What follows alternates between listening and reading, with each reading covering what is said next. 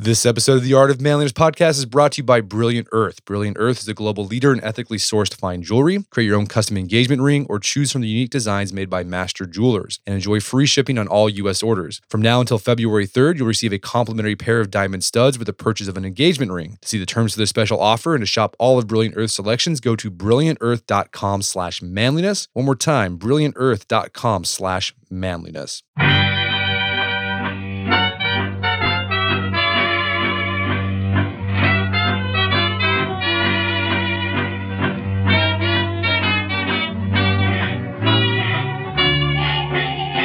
Brett McKay here, and welcome to another edition of the Art of Manliness podcast. People often complain about being tired and burnt out these days from work and family responsibilities. We think it's because of the way technology has sped up the pace of life and the way we're always on, and figure we're living in the most exhausting age in history. But are we really? My guest argues that no, people have been complaining about being tired since at least antiquity. Her name is Anna Schaffner, and she's written a book called Exhaustion A History, which traces the fascinating evolution of physical, psychological, and existential fatigue from the ancient Greeks to the modern day. Today, she takes us on this tour and as we move from age to age, we dig into how exhaustion has changed as to how it's described, whether we blame external or internal factors as its source, and how much we believe personal agency can control it. After the show's over, check out the show notes at aom.is slash exhaustion. Anna joins me now via Skype.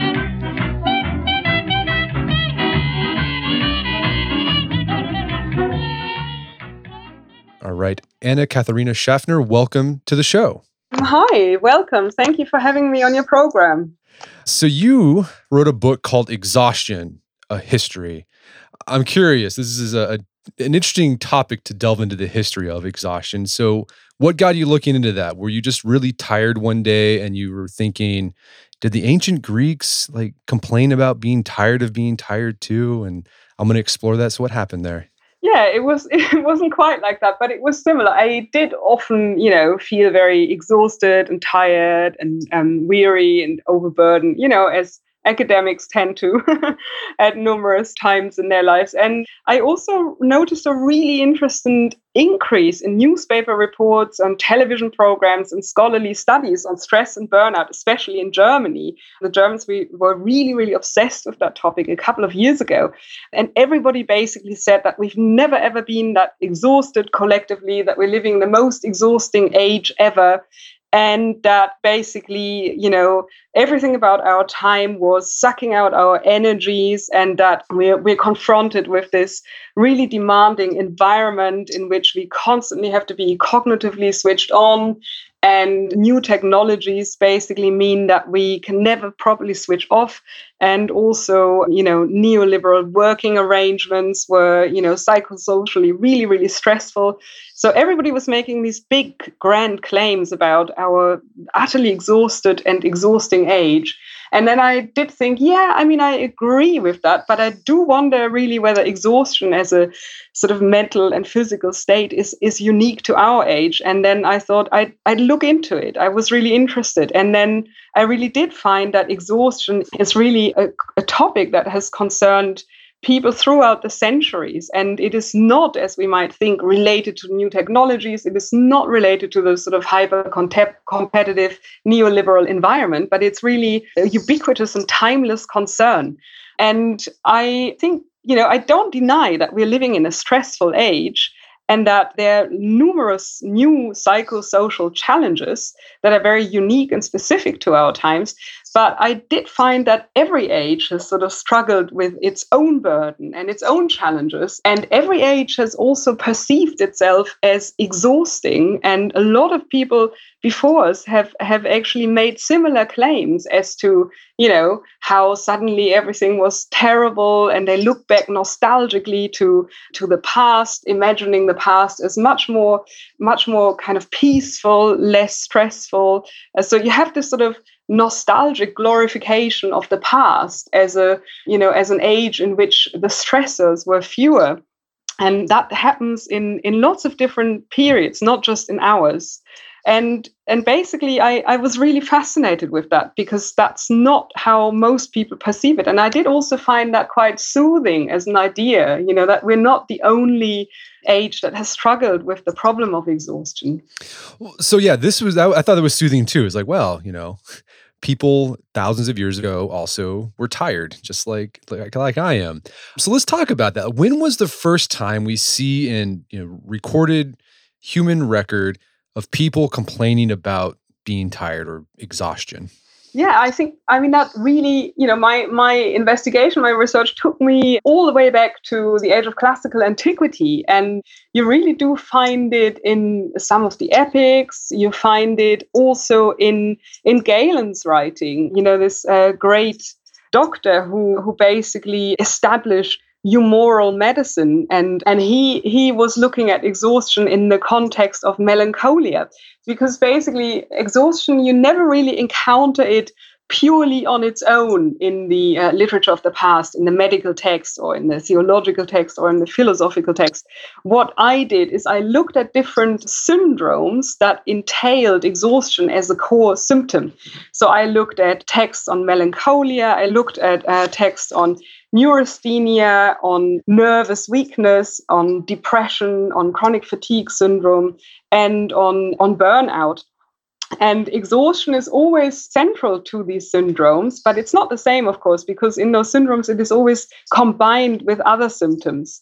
And sometimes these symptoms are thought to be the cause of exhaustion is, is the, the cause of these other symptoms, and sometimes exhaustion is, is thought to be one of the consequence of them. So it's always really interesting. And one of the earliest writing, coming back to your question about exhaustion, is, is really in the sort of humoral medical texts on melancholia. And humoral medicine is really based on the idea that we have four humors that need to be in balance with one another. And all illnesses, all distress, all forms of discomfort can be explained with recourse to imbalance. So Galen thought that exhaustion, and in, mainly in the form of torpor, lethargy, weariness, and, and pessimism, is one of the core symptoms of melancholia. And he had a lot to write about exhaustion in the sense that he thought it was called, caused by a surplus of black bile. And he had also this very lovely image of um, how we how we kind of how black moods and um, you know pessimistic worldviews happen. He he basically thought that when the body is confronted with too much black bile, it starts to burn the excess of black bile and the fumes of black bile they sort of rise up into our head and literally cloud our vision. You know, they make us see everything through a dark, through a glass darkly. So, so Galen was one of the very first to to write about exhaustion, and he had this interesting idea that it was partly physical, you know, this idea that it was because of an imbalance of, of the humors and an excess of black bile, but that this physical imbalance obviously had effects on, on our on people's mental life. So it, it really manifested itself as as a lack of energy, but also as a mood disorder, so to say. Well, yeah, that's an interesting point because uh, that's something that I noticed throughout the book is as you go through the different stages of civilization and how they approached exhaustion, there was this, I don't know, a tension between whether exhaustion or depression or whatever you want to call it is physiological, right? It's in the body, or if it's psychological, it's just in the mind or spiritual. So it sounds like Galen was saying it was a little bit of both at the time. Yeah, I mean, he he he thought it was originally physical, but then had psychological impacts. And what is really interesting is how that relationship between the physical, the mental, and the social shifts in the different theories of exhaustion. And basically, in my book, I look at forms of exhaustion that constitute physical and mental states and that are all also at the same time broader cultural phenomena. So, physically, exhaustion really um, manifests itself as fatigue, lethargy, and weakness and it can be a temporary state and those aren't particularly scary because they they pass or they can or, or, that kind of state of exhaustion can be a chronic condition. And in my book i really look at the pathological forms of exhaustion and those that are not obviously the result of an underlying and clearly diagnosable medical condition. And emotionally, exhaustion can, can be described as, as weariness, disillusionment, apathy, and hopelessness, or a lack of motivation. And what I find really fascinating that, is that throughout the ages, the different theories always theorize the relationship between the mind, the body, and the social very, very differently. And that was for me the attraction about that topic because you know the ways in which we think about the interconnection between the mind the body and the social is really really interesting and it also tells us a lot about other assumptions about you know selfhood and you know how connected we are and also you know the kind of whole idea the cartesian idea of a split between the mind and the body is obviously a later phenomenon and most of the earlier texts and theories are much more holistic and they they assume that there's a sort of intricate connection between the mind and the body. And, and they try to sort of theorize that connection in very interesting ways. And also, so there's this this uh, tension between mind and body, but there's also you see throughout the history, and we see it even with the ancient and classical antiquity, whether exhaustion is a sign of weakness right? Like a moral failing, or if it's just something that just happens to you and you're not you're you're pretty much blameless for it. And that changes. But before we see how it changes, like what did like say the ancient Greeks or the ancient Romans think of exhaustion? Was it seen as a as a moral failing or a moral weakness of some sort or was it just something like, well, yeah, that just happens to you and that's okay? Yeah, I think it wasn't seen as a moral failing and it was also not considered as weakness as such. It was something that started out in the body. And I mean, they did believe that you could cure exhaustion and melancholic states by paying attention to, to diet, by living a very moderate lifestyle, you know, avoiding excesses of all sorts. So there was a sort of there was an idea that you, our behavior contributes to to our exhaustion if we're not careful, if we you know eat the wrong kinds of food if we indulge in you know activities that are not not restful if we don't pay attention to to our energy levels that we are partly responsible for for suffering from exhaustion and, and states of exhaustion.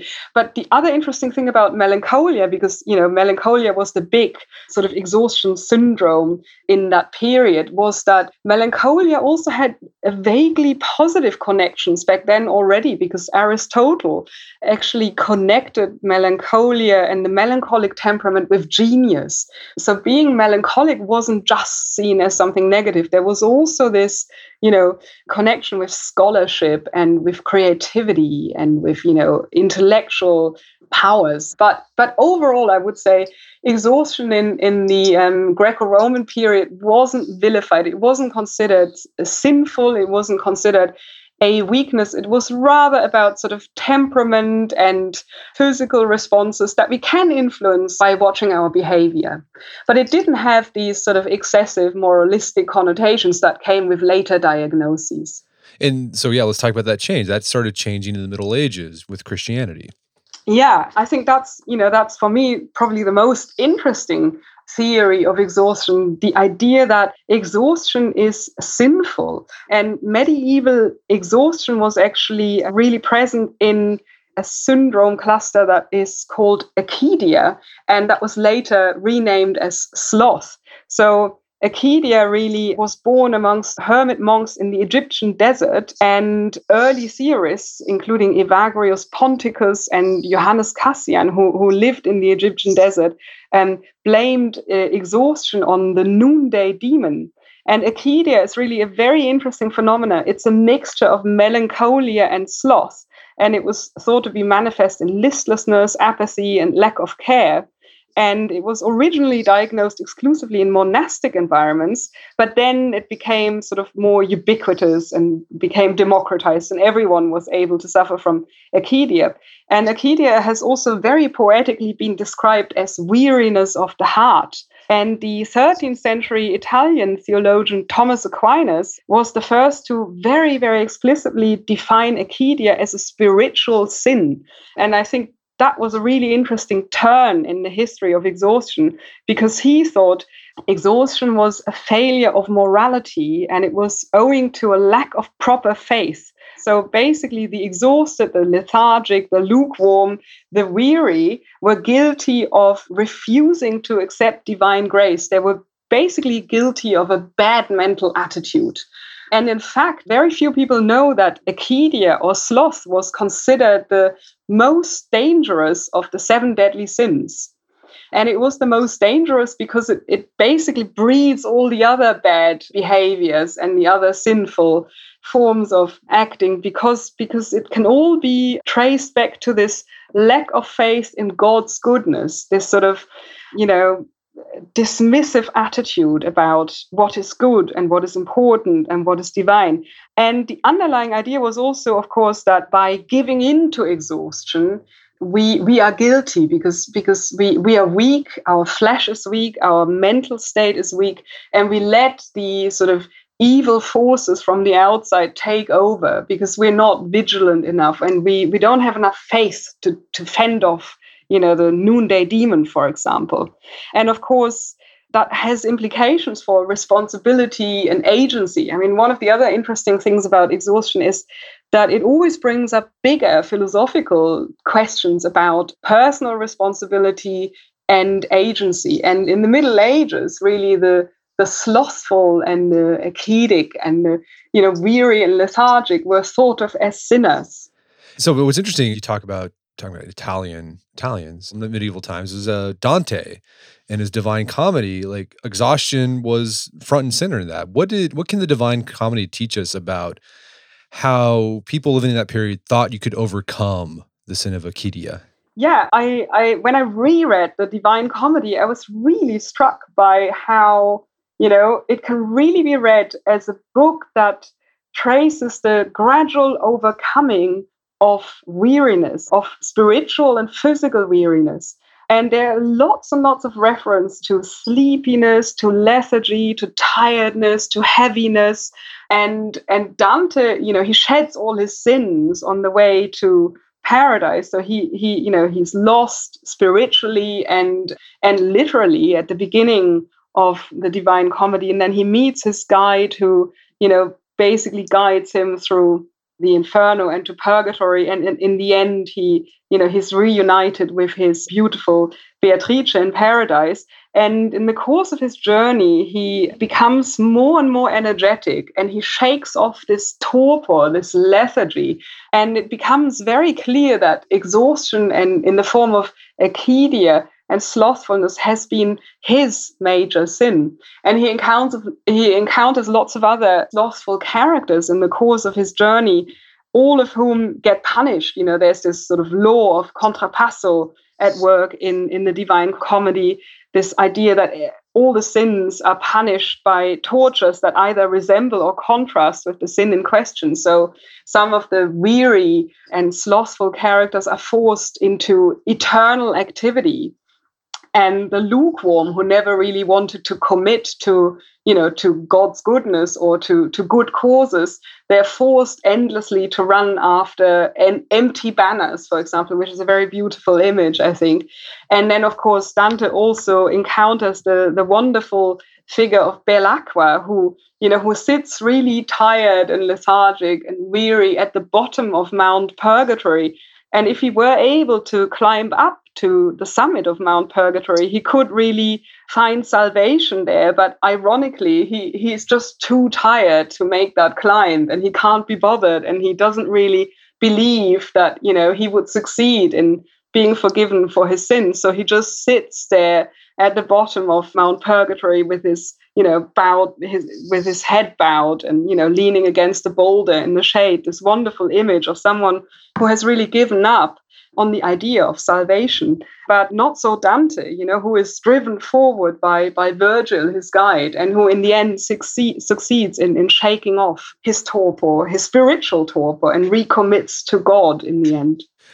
I think it was interesting, you know, you mentioned that the, the sin of slothfulness originated in monastic scenarios or environments.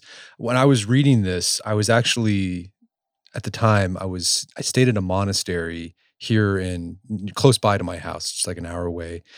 And one of the things I found was interesting. I got there, like all I wanted to do was sleep. Like the day the day before I was fine, like, you know, active, but like I got there I just got really sleepy. I just wanted I, wonder if it's something about the monastic way of life that it, it is so regular and it is so, I don't know, it is kind of relaxing that just makes you makes you tired. It makes you want to sleep. I don't know what was going on there. Yeah, I, I can imagine that. You know, if you have very kind of regular routines and also you know they have to they had to meditate a lot the monks in the past you know they especially the hermits they were by themselves all day long every day and and they had to be really really disciplined about their kind of spiritual commitments and the meditation aspect of it. And of course, that can be really, really hard and, and, and can cause incredible problems with, with concentration.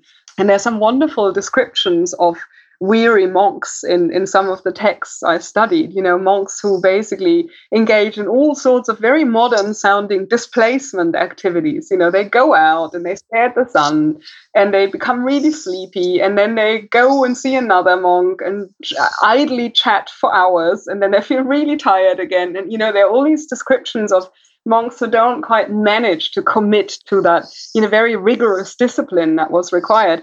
And then, of course, I think what, what also becomes interesting is that in a monastic setting, you know, because because the um, sort of hermitages, the, the, the hermit monks, they were obviously all living separately in, in their own little I'm not sure, entirely sure how cell cells in, in yeah. the desert. Yeah, but then when when Christianity became more more broadly organized around monasteries, the lazy monk became a big social problem. You know, because because monasteries depend on everybody chipping in, everybody doing their job, everybody contributing to the community, and and the one lazy monk could cause a lot of resentment. I mean, that's you know, as is still the case nowadays. All right. So during the medieval time, Middle Ages, exhaustion was seen as a spiritual. It's a weakness of the will.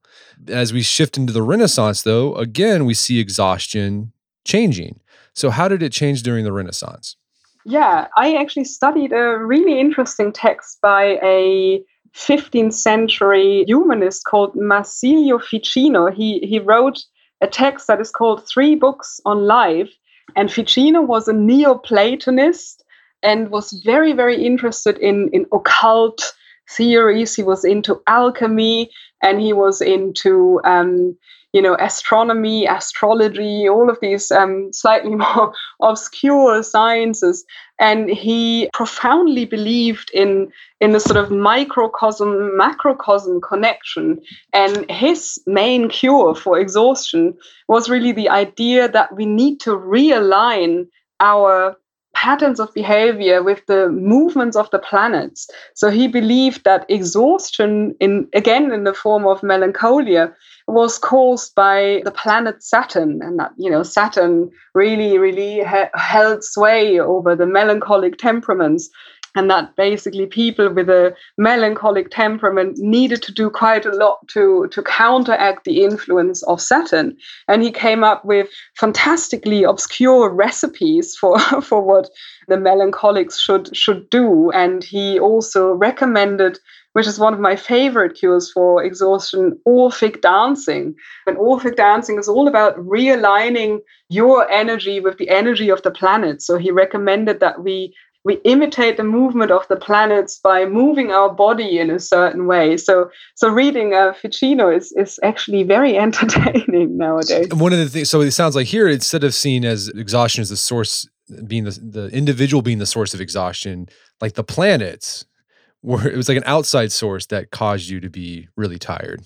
Yeah, I think that's another, you know, that's another really interesting factor in the hist- history of exhaustion where responsibility shifts from inner sources to outer sources. You know, sometimes they can be environmental, like the planets, and very often they can be very specific socio political developments, as we will see um, later on.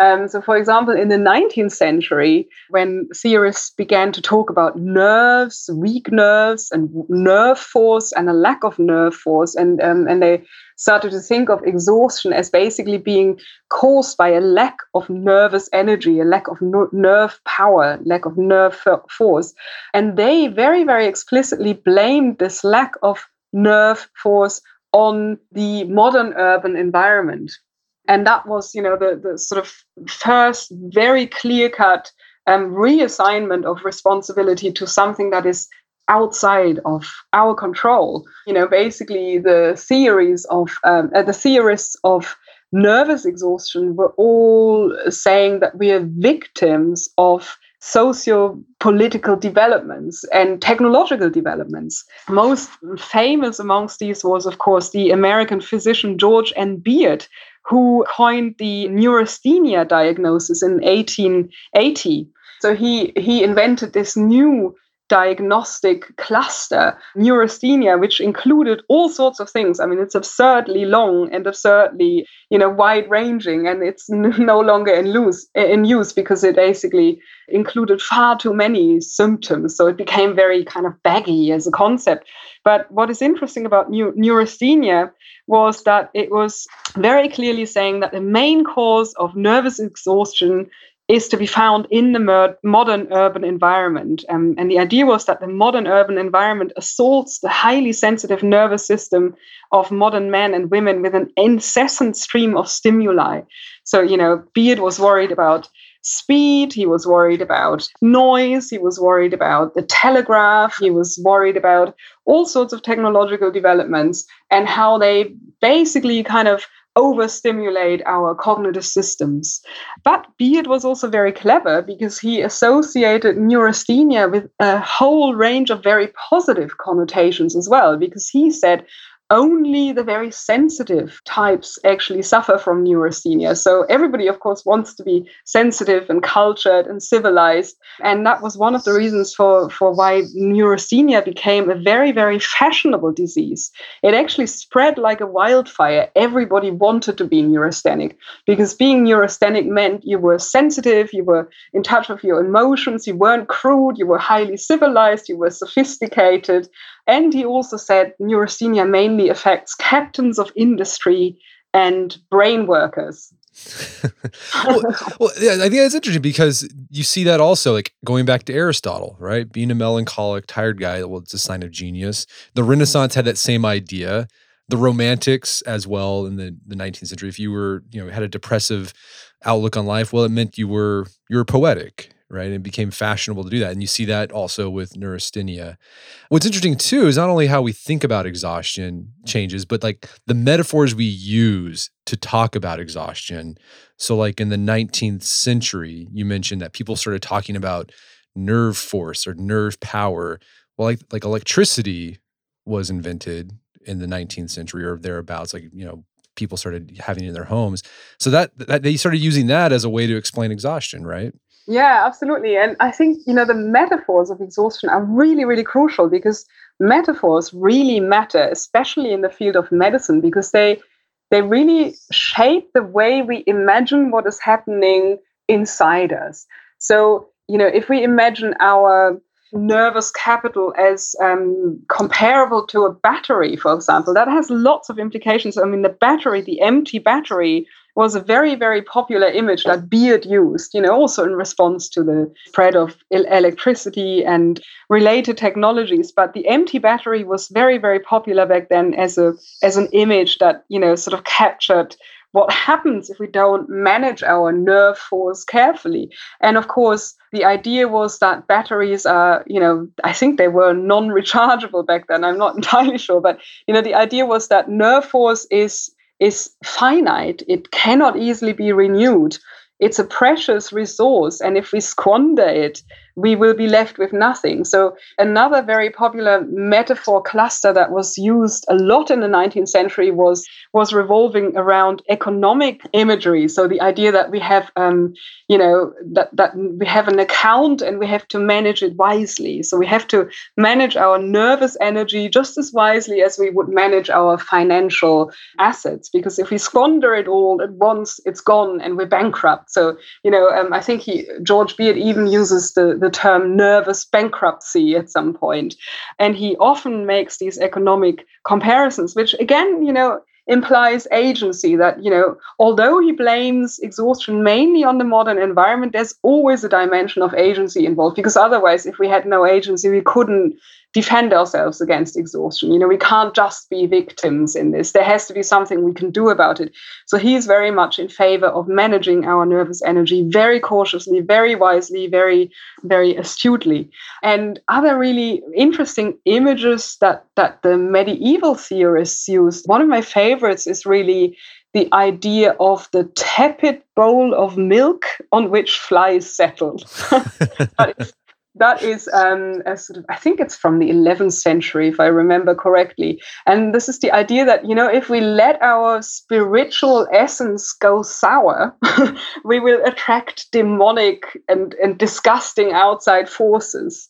And I think it's a very powerful image the tepid bowl of milk on which flies settle. And of course, other really interesting and important metaphors are related to, I mean, modern day ones would be related to the mind as a computer.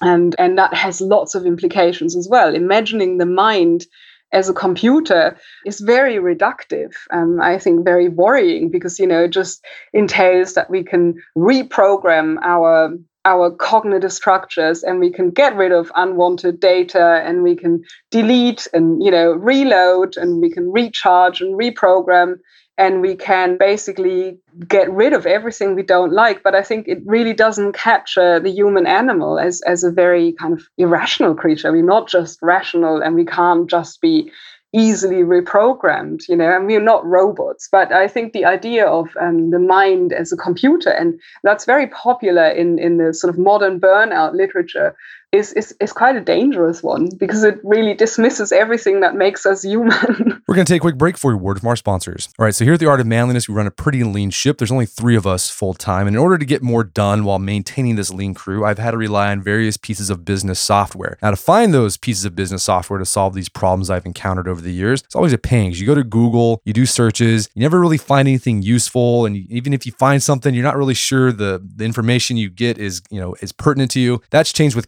Capterra. Capterra is the leading free online resource to help you find the best software solution for your business. With over 700,000 reviews of products from real software users, it has everything you need to make an informed decision. Search more than 700 specific categories of software, everything from project management to email marketing to uh, barbershop management software. Uh, they've, you name it, they've got it. No matter what kind of software your business needs, Capterra makes it easy to discover the right solution fast. Join the millions of people who use Capterra each month to find the right tools for their business. I've been using Capterra to find software to help me manage the strenuous life it's a big big, big platform, big program with lots of moving pieces. So I've been able to use that to find software to hone down to help me manage that better. If you'd like to try this, got a special offer for you. Visit capterra.com slash manly for free today to find the tools to make 2019 the year for your business. Again, capterra.com slash manly. Capterra, that's C-A-P-T-E-R-R-A dot com slash manly also by The Strenuous Life. The Strenuous Life is an online platform that we created to help you put into action all the things we've been writing about and talking about on the Art of Manliness podcast for the past 10 years. We've done that in a few ways. First, we created over 50 different badges based around 50 different skills, everything from wilderness survival, first aid, self defense, to personal finance, social skills, entrepreneurship, even how to be a better family man. So we're providing some structure to your self improvement goals. We've also provided tools for accountability for your physical fitness and your character development. And at The Strenuous Life, we've provided ways for you to plan meetups and get together with other TSL members in your area so you can work on this stuff face to face in person because we're big proponents of in person social interaction here at the Art of Manliness. So if you'd like to learn more about the Strenuous Life, head over to strenuouslife.co. And while you're there, make sure to sign up your email address on our waiting list so you can be one of the first to know when our next enrollment opens up. So strenuouslife.co can learn all about it there, any questions you might have, and then also make sure to get your email on our waiting list so you can be one of the first to sign up. strenuouslife.co.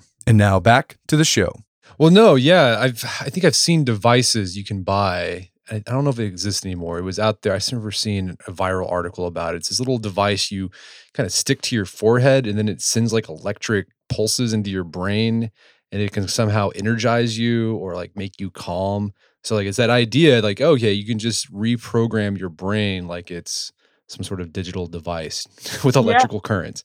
Yeah, interestingly, George M. Beard, the inventor of the neurasthenia diagnosis, he used electrotherapy for the exhausted, and that was one of his, uh, you know, therapeutic um, suggestions, like mild electric shocks. Yeah, and so besides the electrotherapy, there was also hydrotherapy. So yeah, kind of- hydrotherapy was another popular you know, cure for exhaustion. In fact, the cures that were proposed for exhaustion are also really interesting in themselves. So, taking the waters was very, very popular in 19th century Britain.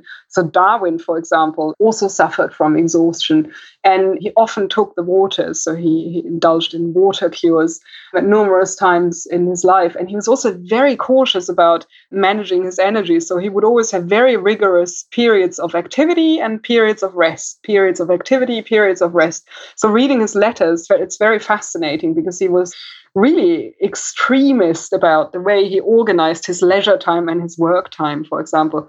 Yeah, and then there are, you know, more more obscure suggestions for for curing exhaustion you know lots of potions lots of strange alchemical mixtures and of course in in the middle ages i think the, the that was probably the cruelest cure because the cure was just more work more spiritual exercise. So, you know, those who were exhausted by their sp- spiritual duties were just told to focus even harder on their spiritual duties or to work even harder. So, that was, of course, a vicious circle. So, in the late 19th century, exhaustion was seen as neurasthenia and exhaustion was one of the symptoms of neurasthenia there's a whole bunch of other symptoms that associated with it but then as you notice as you note in the book in the 20th century like neurasthenia almost disappeared like after World War One, um, what happened and like, or did just exhaustion change the way it was described or talked about? Yeah, I think I think what always happens is that you know certain diagnoses they run their course and um, new ones emerge. I mean, we can even see that nowadays. You know, where the DSM constantly comes up with new diagnoses and gets rid of older ones and so on. So there's always an attempt to you know to redesign refashion our diagnostic tools in order to capture what is bothering us in more you know modern more you know accurate terms. And i think that is true of exhaustion as well. But one of the reasons why neurasthenia disappeared from the scene was that I mean, also the gender politics of exhaustion are very interesting. So neurasthenia was associated with women, and the rest cure was often proposed for neurasthenic women. And Charlotte um, Perkins Gilman wrote a very famous story about that, um, the yellow wallpaper. And then the kind of gender politics of, of exhaustion changed in that quite a lot of sensitive men began to self identify as neurasthenics, quite a lot of artists, quite a lot of writers. It was very fashionable to, to be neurasthenic for a long time. You know, most most of the you know turn of the century writers would would self-identify as neurasthenic because it was just en vogue to do so. But then there was a shift and neurasthenia was beginning to to to be and people felt it was too baggy to lose a diagnosis. And it was also associated with shirkerdom you know obviously during the second during the first world war and after there was much less tolerance for for you know suffering of the soul but it, because it all became um, very very kind of physically orientated outwards oriented and of course freud had entered the scene by then. And freud really shifted the discourse um, very dramatically. And he came up with some very revolutionary ideas about exhaustion. So Freud obviously he came up with three core ideas. So he did say that it's very exhausting constantly having to repress our desires because we have to do that because we live in you know in a society that depends on individuals repressing their selfish desires. But repressing those desires makes us neurotic because you know they have to somehow the forbidden wants out and, and it becomes manifest in neuroses for example and it also becomes manifest in sublimation, of course, but it doesn't always work. And then we can end up suffering from from exhaustion as a result. But his more interesting theories about exhaustion concerned, of course, his sort of meta psychological idea of the death drive. So he famously argued that there's a life drive you know that is is responsible for us striving for us wanting to pro- pro- procreate for us wanting to be active and do things. And he also said that this drive is countered by its opposite drive, the death drive. And the death drive wants to return us to a state of passivity, a state of inertia, an anorganic state. It wants to return us to basically a state before individuation, before we, we became separate, before we became, you know, individuals. And he argues that both drives are conservative and they battle against one another, which is quite exhausting because you have these conflicting drives that are operative within us. And also sometimes the death drive takes over and it and it takes us into a lethargic state where we want to avoid all activity, all novelty, all challenge, where we just want to basically return to a state where nothing disturbs our peace, you know, where we seek a sort of fake kind of nirvana by avoiding anything that might be upsetting or challenging or or threatening. Um, you know, and, and you can still say about certain people, oh, they're very death driven, you know, in the sense that they they they, they have become extremely passive and um, averse to to challenges and averse to to to anything that is is associated with life and novelty. And of course freud also came up with the idea of conflict inside us um, that can eat up all our energy that can use up all of our power in internal battles. So he famously sort of theorized the id, the ego, and the superego as psychological instances. And he also argued that they can do battle with one another, you know, that the id and the ego and the ego and the superego can be in conflict. And that takes up a lot of energy uh, energy that you know is, is then wasted and cannot be invested in into any interactions with the outside world so so this i i think this idea of, of internal conflict eating up our energy is also quite interesting and then he also talked about melancholia and the idea that losing a love object can often result in us losing a, a, stable sense of self. And it's a very complicated pro- process of substitution, but it can happen that we we become so eaten up by loss that this kind of obsession with loss has an effect on our sense of self. And when we've lost our sense of self we can we can basically no longer properly interact with the outside world because we have used up our energy in in in psychological conflict operations all right. So, yeah, Freud changed the game big time. He added to the idea that exhaustion can come from within based on all, based on all these conflicts. And I can see that happening, right? Because, like, you know, Freud changed the way we thought about ourselves, right? Or talk about ourselves. And I can see people being like, yeah, I'm just, I got to think, I got to sort out this problem, this internal problem. They, and before th- Freud, they would never have thought of it. But now that Freud says, oh, it's there, and you're like, okay, maybe it is there. This is one more thing I have to think about that makes me tired. so we're just adding to it. Yeah. But it's, I mean, it's, you can really see that at work, I think, in everyday life when, you know, when people are really preoccupied with their own problems to such an extent that they really cannot give to anybody else or to outside activities. I still find it a very convincing narrative personally. So let's talk about recent developments in the history of fatigue and exhaustion because it's been controversial. In the 80s, we start seeing people talking about chronic fatigue syndrome. For those who aren't familiar with this, like what what is chronic fatigue syndrome? Like what does it feel like to have chronic fatigue syndrome? Do we know what causes it, etc.? Yeah, I mean, co- chronic fatigue syndrome is of the different exhaustion syndromes I discuss in my book. It's by far the most controversial one, and it is.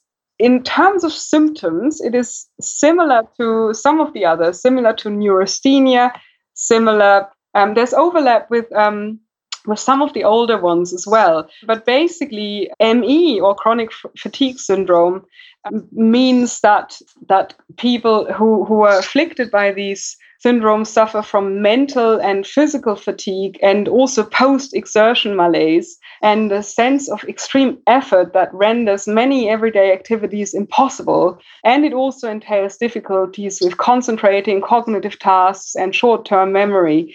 And it is a it is a highly controversial diagnosis because there were quite a few people, especially in the 80s, who were very unsympathetic to people who suffered from CFS or ME, as it is also known. And there are some differences between the two, but often people talk about ME slash CFS, ME slash uh, chronic fatigue syndrome. And I think what happened in the 80s was that there was a very, very unsympathetic reaction in the press. People talked about yuppie flu and basically said it was a sham condition and that it was all in the sufferers' heads. And the problem is that nowadays the, the discussion about uh, CFS and ME is very, very polarized. Um, a lot of CFE, uh, CFS and ME sufferers feel very strongly that theirs is a purely biological condition, a purely physical condition. And then there are some people who argue that there might be a psychological dimension to this illness nobody is saying that this is just in sufferers' heads. Um, I think that you know very crude and horrible attitude has become unacceptable. But there are some people, some psychiatrists and some medical researchers who, who say, yes, there is some physiological cause to that illness, but then there may be a psychosomatic or a behavioral dimension to recovery from, from the physiological um, issue. Now, that the, the problem with CFS and ME is that it, it has become a very acrimonious debate in that sufferers feel terribly misunderstood and misrepresented by the press in particular, but also by certain um, medical researchers. And they, they react very, very strongly to any suggestions that there may be a psycho, psychosomatic dimension to the recovery process, for example, or to the illness as such. I haven't taken a position on this in my book because I'm not a medical expert and it, I really couldn't make an, a judgment on what is the true narrative here. I've simply presented the two arguments. I've presented the viewpoint of a sufferer and I've presented the viewpoint of a, a psychiatrist who argues that there's a behavioral and psychological dimension to the illness, although this uh, psychiatrist also never ever says that it's all in sufferers' heads. However, I've been attacked uh, horribly for, for my chapter on CFS and ME by by some sufferers who who hate it when you even mention the other viewpoint. As I said, I haven't actually uh, made a judgment call. How could I? I think I think it is likely that there might be a biological cause for ME and CFS that hasn't yet been found. I very much hope that is the case because that would mean that you know sufferers um, could be cured once that um, cause can be identified. At the same time, I think it's it's not in any way shameful to say that there is some psychological dimension to some of our conditions. I mean, I would always readily admit that that my health is affected by my psychological state of mind. You know, when I'm stressed and anxious, my immune system is lower and I'm I'm more likely to get ill. So I don't think it's it's a horrible thing to say that some of our illnesses may have a psychological dimension, you know, not as an exclusive um, cause, but as a contributing factor.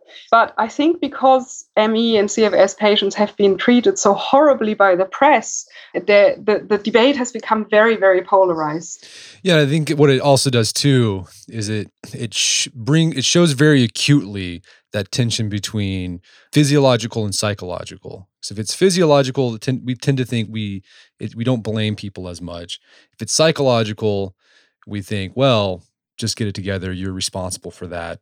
But maybe that's the the not. We shouldn't have that approach even to psychological issues. Yeah, of course not. You know, and I think I, I find it surprising because you know people who suffer from depression they would not you know, they would not be stigmatized. I mean, they still are in, in certain, um, you know, in, in certain unfortunate scenarios. There's still a stigma that comes with mental health, but there shouldn't be, of course. And, you know, and depression also has some biological causes and I think it's it's in most cases um, we have a both and scenario, not a neither nor or either or scenario. So chronic fatigue syndrome, the latest development in, or one of the latest developments in how we uh, experience exhaustion, or describe it.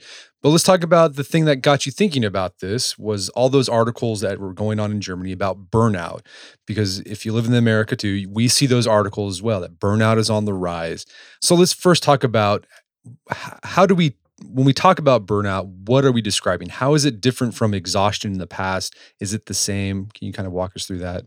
Yeah, so ba- burnout is the latest exhaustion um, syndrome, and burnout is really very, very popular topic of conversation in especially in the non-anglo-american countries i don't know whether a lot of people talk about burnout in in the US, but I would say in, in the UK, the discussion tends to revolve around stress, which is much more about personal resilience and personal work life balance management. But burnout, in the way it is discussed in Germany, for example, and also in some of the Scandinavian countries, has a, a dimension that we haven't seen so far, and that is it, it, it includes social structures, it, it includes the idea of working environments that can make us ill. And that's something quite new in the discussion. So um, burnout is has been defined as basically a, a reaction to to too much work stress. And the idea is that burnout entails entails three components and that is exhaustion that is an inability to perform one's job and it is also a cynical attitude towards the people with whom one works. And I think that last dimension has to be explained because originally the burnout diagnosis emerged in the 1970s in America in the context of care workers. So the idea was really that people who are in care in the caring professions, so teachers, social workers, nurses, and so on, tend to at some point become very disillusioned because they invest so much emotional energy in their work. And then often they don't get enough back, or else they work in a in an environment that you know really exploits them, and that um, means that they cannot continue to give quite that much emotional energy. And, and then in the 1980s and 90s, the diagnosis of burnout became democratized again and expanded to encompass all kinds of work. And ultimately, burnout is, is a chronic state of stress, but it is more specific than depression in that it relates particularly and very specifically to one's working environment. Now, a lot of people are happier to diagnose, self diagnose as burned out rather than depressed because depression is still very clearly a mental health issue, whilst burnout can be actually turned into something positive, you know, like neurasthenia in its early days, because you can only burn out if you give too much, if you work too hard. And working too hard is, of course, something that is validated in our society that has very, very positive connotations. So, in a way, you, you will find that um, people you know, top managers and so on might be quite happy to self-diagnose as burned out because in a way it's almost a badge of honor. You have worked so hard, you've given so much, you've given so much more than you actually have that you now need to rest. So that you now have to earn your, you know, your your right to to, to rest and to take a break. So there we go again. Exhaustion being a status symbol again. What I think is interesting too is you see throughout human history uh, with how we deal with exhaustion, like the cures, like they're pretty much the same. Like even today, when we say I'm tired, I'm not talking about you know chronic fatigue syndrome, but just say you're just burnt out, you're feeling exhausted, or you're stressed out. Like what we do, we do like okay, eat better food, get more sleep. We might we even have we do things like hydrate. People are taking cold showers, or they're doing saunas, or what are those pods? The um, where you sit in and you the float tanks yeah. Um, yeah. Right. Or mindfulness. I'm going to meditate. It's, I mean, it's different, but it is the same thing that, you know, Galen was doing basically 2000 years ago. Absolutely. It's all about restoring some kind of balance, you know. But I think what is also really interesting is that burnout can be read in two ways. And I find that in Germany and in some Scandinavian countries, it has a, it has a more overtly political dimension because basically people expect the state to step in and to protect workers against hostile working environments. So, so there's an expectation that that somehow um, legislation will be changed in order to avoid these kind of epidemics of burnout amongst um, the workforce. And so, so there is a very kind of specifically political spin to the burnout argument as well in the and sociological arguments uh, in particular you know which is which concern the um, you know the, the terrible neoliberal working environment in which we are expected to give permanently in which we're expected to you know engage with our full being emotionally cognitively um, creatively. And of course the boundaries between between work and leisure are constantly being eroded and we have to be reachable, you know, 24 7 and so on. So, so in, in Germany, for example, quite a lot of companies have put into place measures to prevent staff burnout. For example you know saying it's it's not possible to send work emails after 7 p.m so you know some companies have even manipulated their their company emails accounts to such an extent that you cannot send after hour emails. You cannot send or receive them. Or if you go on holidays your email your emails will bounce back so that you can actually really properly relax on holidays and you won't come back to a mountain of unanswered email. So, for example, my brother works at Mercedes and, and they have this wonderful, you know, bounce back holiday email system in operation. And, you know, everyone who's on holiday, they, they basically send an automatic message that says, I'm on holiday. If your concern is still of importance after two weeks, please get back to me. But everything bounces back. And so that's just one example of how how basically it brings us back to the question of responsibility you know and in a lot of burnout discussions responsibility is is uh, moved away from the individual and is is basically placed in the court of the state and and people or the company for which one works. So there is a sort of responsibility of care for for the workers uh, you know mental health and work life balance. I find that in in anglo american uh, discussions the focus is much more on personal resilience which which is all about personal responsibility. You know, if you're too stressed, if you get exhausted at work, it's your fault because you allow yourself to get so stressed. So you need to work on your own resilience. So you need to eat more greens, you need to meditate, you need to do yoga. It's all up to you. So I, I find that very interesting, the kind of responsibility question that is attached to, to the different cures. Right. And so instead of saying, maybe I shouldn't get email after seven o'clock, Americans are like, well, I just need to meditate so I can handle those emails after seven o'clock. I mean, I mean, it's interesting because you see, you do see companies in America, insti- you know, instituting these meditation programs, you know, nap rooms, and we had a guest on the podcast talk about like the happiness industry, where he says, yeah, I mean, it looks like they're helping you out, and but like really, it's helping their bottom line, right? Because yeah. they want you to be uh, well rested and not stressed out, because that means you'll be more productive for them. It's all about enhancing productivity. You know, it's not really a concern about well-being. It's about, you know, we want you to be able to keep on working. as long as you can. Yeah. So if you got to take a 20 minute nap, we'll, we're okay with that. So what do you think is the big takeaway from this research project? Is like, is, is exhaustion just some part of the human existence that we just have to, we have to deal with?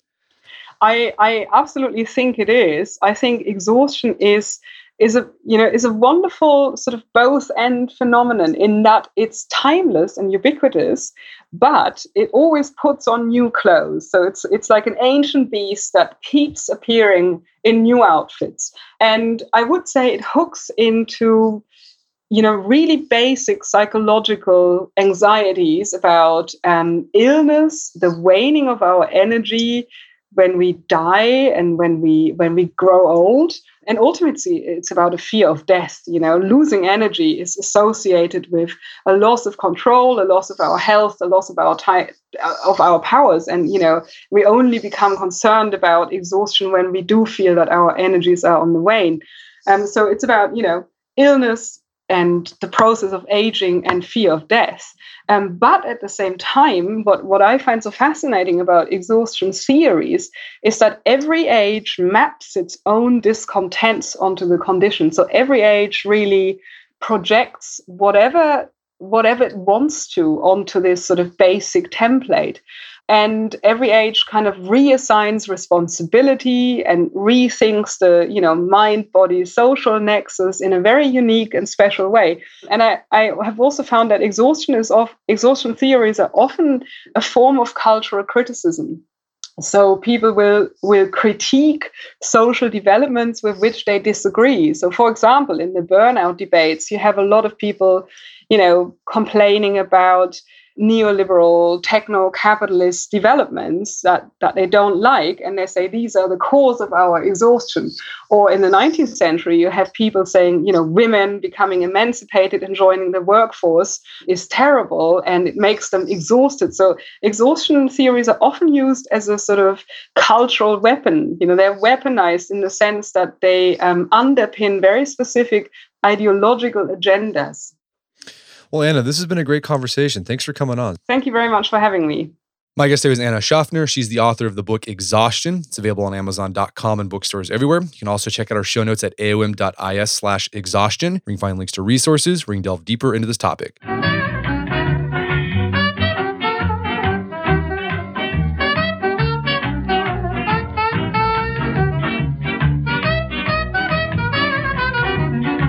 Well, that wraps up another edition of the AOM podcast. Check out our website, artofmanliness.com, where you can find thousands of in depth, well researched articles on just about anything personal finances, habit formation, how to be a better man, how to be a better family man. You name it, we've got it. And if you haven't done so already, I'd appreciate it if you take one minute to give us a review on iTunes or Stitcher. Uh, it helps out a lot. And if you've done that already, thank you. Please consider sharing the show with a friend or family member who you think would get something out of it. As always, thank you for continued support. Until next time, this is Brett McKay encouraging you to not only listen to the AOM podcast, but put what you've learned into action.